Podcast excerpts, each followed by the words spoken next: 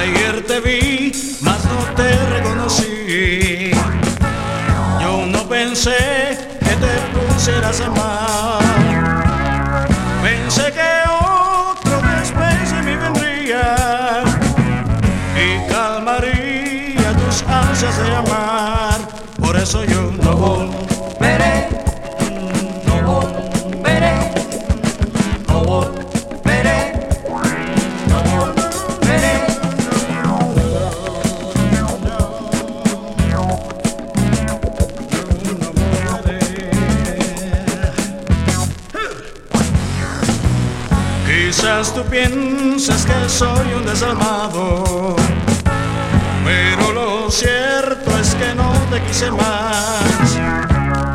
Te lo advertí cuando remedio tenía, pero insististe en continuar así y por eso yo no.